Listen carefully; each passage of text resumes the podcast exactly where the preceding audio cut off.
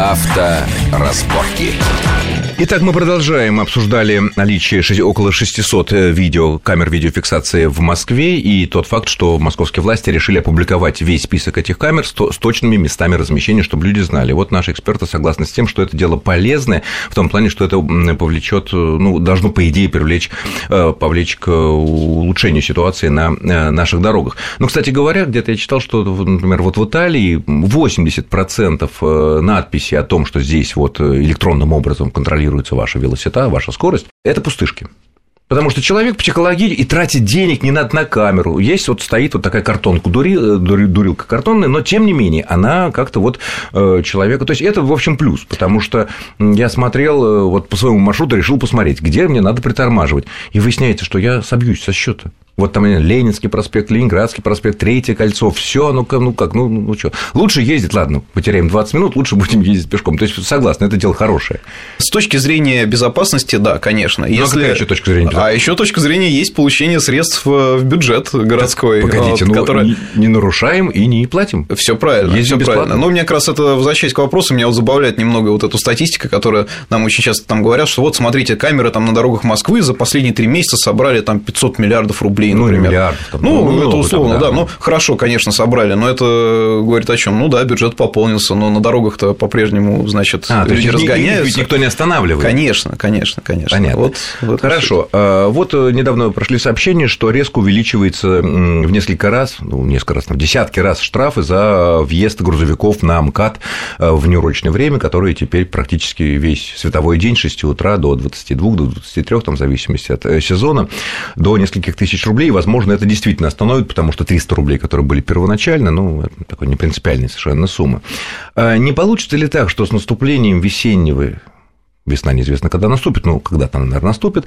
Весеннего и летнего сезона, это значит, миллионы дачников с рассадами, там, с котами, с тещами, с мангалами поедут, выйдут за город, и тут вот стоят все вот эти грузовики в Подмосковье на ближних и дальних подступах, потому что им некуда деться, а нам катам въехать уже дорого не получится? На самом деле, тут две точки зрения, может быть. Первое, то, что у нас все законопослушные водители грузовиков и их хозяева, владельцы фирм-перевозчиков, будут все соблюдать это правило и бояться больших штрафов, и все будет у нас вроде как хорошо на МКАДе. Но опять мы возвращаемся к тому, что нет четкого механизма контроля.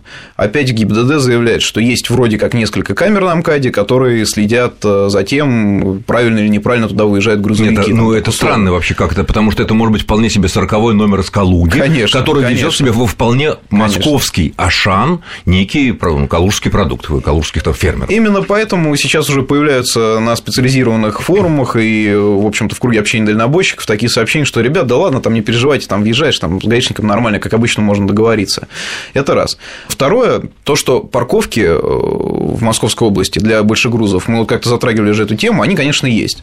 Но если действительно будет жесткий контроль, они будут однозначно перегружены. И действительно мы столкнемся с тем, что дальнобойщики будут вставать где попало. А учитывая то, что многим дальнобойщикам, на многих из них пытаются работодатели сэкономить, естественно, кто будет лишний там платить лишнюю сумму, даже если это будет тысяча или полторы тысячи рублей там за парковку на специальном терминале, на специальной стоянке. Там, да ладно, Вася, езжай, там разберешься на обочине, встанешь где-нибудь. Так и будет. И действительно, у нас э, вот сейчас с началом дачного сезона, я думаю, что появятся определенные проблемы с этим, если не будет сделано каких-то масштабных сдвигов в этом направлении. Потому что опять закрыли Москву, обезопасили Москву, допустим, все перевалили на Подмосковье. Так же, как с расширением магистралей. Хорошо, мы расширяем там Варшавское, Дмитровское еще какое-то шоссе, Ленинградку, в конце концов концов. Все равно это упирается на выходе в какой-нибудь поселок или там город, где две полосы обязательно. Но, как говорит один из ведущих специалистов в области организации транспорта Михаил Блинкин, он говорит, что самый дорогой способ передвинуть пробку в другое место – это построить развязку на обычной городской улице или Именно так. Именно То, что мы сейчас увидим, например, когда вот на теплом стане строится, все это переедет к метро Конькова, гигантская пробка, или то, что вот сейчас, возможно, получится на Ленинском проспекте, много вызывает споров. Леонид, твое мнение по поводу грузовиков, не получится ли коллапс в ближнем и среднем среднем, а может быть, ну, дальнем, наверное, все таки нет, Подмосковье из-за вот этих э, жестких мер и высоких штрафов. Не так давно как раз читал цифры по этому поводу, которые говорили, что грузовики продолжают и все больше паркуются на обочинах обычных магистралей, стоянки специальные, созданные специально для водителей грузовиков, заполнены там процентов на 15-20, это означает, что где-то допущен, допущена какая-то ошибка, то есть э, либо цены на эти стоянки высоки, либо действительно перевозчики пытаются по старой традиции экономить на водителях, либо еще что-то сделано не так. Плюс вопрос возможности объезда Москвы. Бетонное кольцо по Московской области, да, оно только строится, расширено очень в небольшом количестве мест, и я думаю, с введением штрафов на МКАДе летом э, передвигаться по нему на легковой машине будет совсем невозможно. Ну и первые вторые бетонки, они, конечно, да. не для того строились, что называется. Ракета проходит, и хорошо, да, да. обгон там, конечно, да, не... ракета проходит при условии, что никого больше там нет на этой дороге. Интересно, а кто там мог быть, если там ракету тащут? Для чего строились эти дороги? Зато крепкая основа, все на бетонном, так сказать, основании.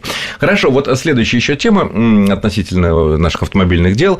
Э, на минувшей неделе ГАИ организовала, ну или там на минувшие выходные, ГАИ впервые образов... объявила и провела такие облавы, да, которые э, для на пьяных водителей сделаны это, ну, скажем так, в разумное время, поздней ночью с пятницы на субботу, когда люди отдыхают, клубы и так далее. И рано утром в понедельник, когда те несчастные люди, которым надо во что бы то ни стало рано утром в понедельник после воскресного ехать на работу.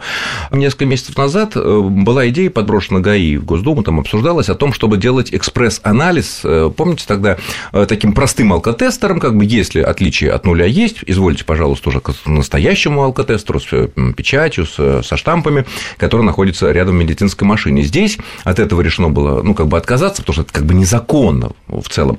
И просто инспектор смотрит, ага, ну, не пахнет от человека, глаза не красные, поведение соответствует обстановке, речь связанная, поезжай дальше. Все достаточно быстро. И только у кого подозрения идут и меряют.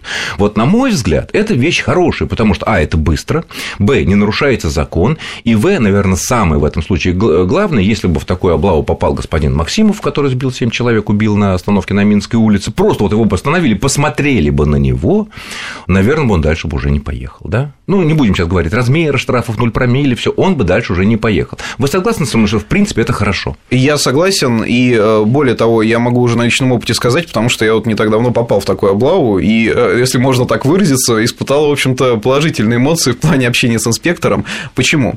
Э, потому что я действительно подъехал, это заняло буквально там, не знаю, 5-10 секунд, инспектор действительно смотрит документы, видит, что с человеком все в порядке, сразу отпустил. Все, никаких вопросов. И на самом деле, я думаю, что опытные люди подтвердят это, э, опытный инспектор, он работает лучше любого алкотестера. Он на дороге распознает пьяного человека или водителя, у которого что-то не так, даже, даже, если, от него не, даже если даже, от него не пахнет. Даже если от него не пахнет. Глазки это, бегают, ручки трясутся. Это может быть как-то необъяснимо, но это факт. Это действительно так. И, э, на мой взгляд, э, ничего страшного в этом нет. Если вас, допустим, остановят той же ночью на те же несколько секунд, проверят документы, ну и отпустят. Но зато мы действительно избежим таких скандалов, связанных там, с пьяными наездами, с авариями, с прочими катастрофами. Э, хотя многие автолюбители, вот лично мне даже заявляли, что это такое, нас опять хотят под колпак запихнуть. И вообще, Нет, почему, колпак-то? почему, я, почему, есть... я обязан, почему я обязан останавливаться, если я ничего не нарушал? Ну, потому ну, что, потому, да, что, да, потому что такая, такая операция. Во да. всем мире, кстати, в Европе, в Америке такие операции проходят, потому что даже если бы тот же господин Максимов, ему через месяц после этой трагедии придет штраф с камеры с Кутузовского проспекта, по которой он тоже наверняка несся перед тем, как повернул на Минскую улицу, если бы, ну, пришел штраф, ну, 3 тысячи, там, не знаю, там, ну, там, я не знаю, все, люди тоже погибли, а в тот-то момент. Леонид, твое мнение? Я попадал тоже на такую облаву в кавычках э, не далее, как 2 января. Могу честно сказать, был абсолютно трезв. Все происходило ровно так же. Меня остановили, инспектор посмотрел на меня, посмотрел, э, а может, даже не спрашивал документы, не помню, и отпустил. То есть ГАИ же заранее предупреждала, что не предупреждала, когда эта акция анонсировалась, э, было сказано, что поскольку проверять будут всех, то время взаимодействия инспектора с водителем очень невелико. Если не вызывает подозрений, значит, езжай. И здесь в случае вот честного инспектора а, не будет повода прикопаться, что называется, к этим самым а, промилле 0,1, 0,01, 0,02 и так далее, минимальным. Их угу. просто никто не будет чувствовать. Водитель нормально себя ведет, едет дальше. Нет, ну, опыт показывает, что, не знаю, там 0,1, 0,2 промилле, а, никакого запаха нет, конечно, поведение человека конечно. абсолютно нормальное, не зря во всех э, западных странах и в Европе, и в Америке 0,5, а в Америке и в Англии даже 0,8 да. считается, ну, в принципе, человек может водить, это не влияет, он не пьяный для вождения. Да, я думаю, что здесь, может быть, еще раз стоит пояснить э, для тех, кто, в общем-то, слово облава связывает с такими массовыми какими-то арестами, задержаниями. Э, так было раньше, действительно. Я вспоминаю сейчас, вот лет 5-6 назад, э, мне такое приходилось видеть, когда стоит кортеж на дороге ночью или там рано утром и тормозит всех подряд. Но это выставляет... не кортеж, кортеж у нас сейчас по-другому воспринимается. Ну, да, скорее, у нас по-другому да? воспринимается. Хорошо, группа, там, я не знаю, контрольный пост. Тормозит всех, выстраивает в очередь, вперед, давай, дышать в трубочку, в будку на свидетельствование, и не уедешь отсюда, пока не стоишь эту очередь, мы тебя там полностью это очень проверим. долго будет. В- А правильно, сейчас правильно. делают, это- А сейчас, сейчас делают вполне грамотно, на мой взгляд. Это действительно, с одной стороны, постоянный такой э, бдительный контроль, а с другой стороны, ну, в общем-то, водителя много времени не отнимает. Но в некоторых американских штатах используют тоже такую ситуацию вечером в пятницу, когда народ хорошо отдохнул едет там домой, а во многих штатах и городах там просто никакого общественного транспорта нет, только на автомобиле. Они сначала заставят человека пройти гуськом, как бы, да, дотронуться до кончика носа закрытыми глазами, и уж если тогда отправят видео, а так все, пожалуйста, э, пожалуйста, поезжай. Э, Ну, что еще? Тут вот была подброшена идея одним из тоже экспертов по э, транспорту, что единственный выход из московской транспортной ситуации – это ввести платную парковку во дворах. Вот если коротко, ваша вот такая оценка к этому ситуации. Изменит что-то или просто это деньги сдирать? Вот здесь я уже не согласен с такой инициативой, потому что все таки двор, на мой взгляд, сейчас в современном мире парковочное место и квартиры, да любое жилье, они, в принципе, должны быть неотделимы. Человек может его там по желанию покупать, не покупать, но все таки мы живем в большом городе, где многоквартирные дома, это не загородный особняк, где я на участке где угодно могу машину поставить, а мне в любом случае в городе надо хранить.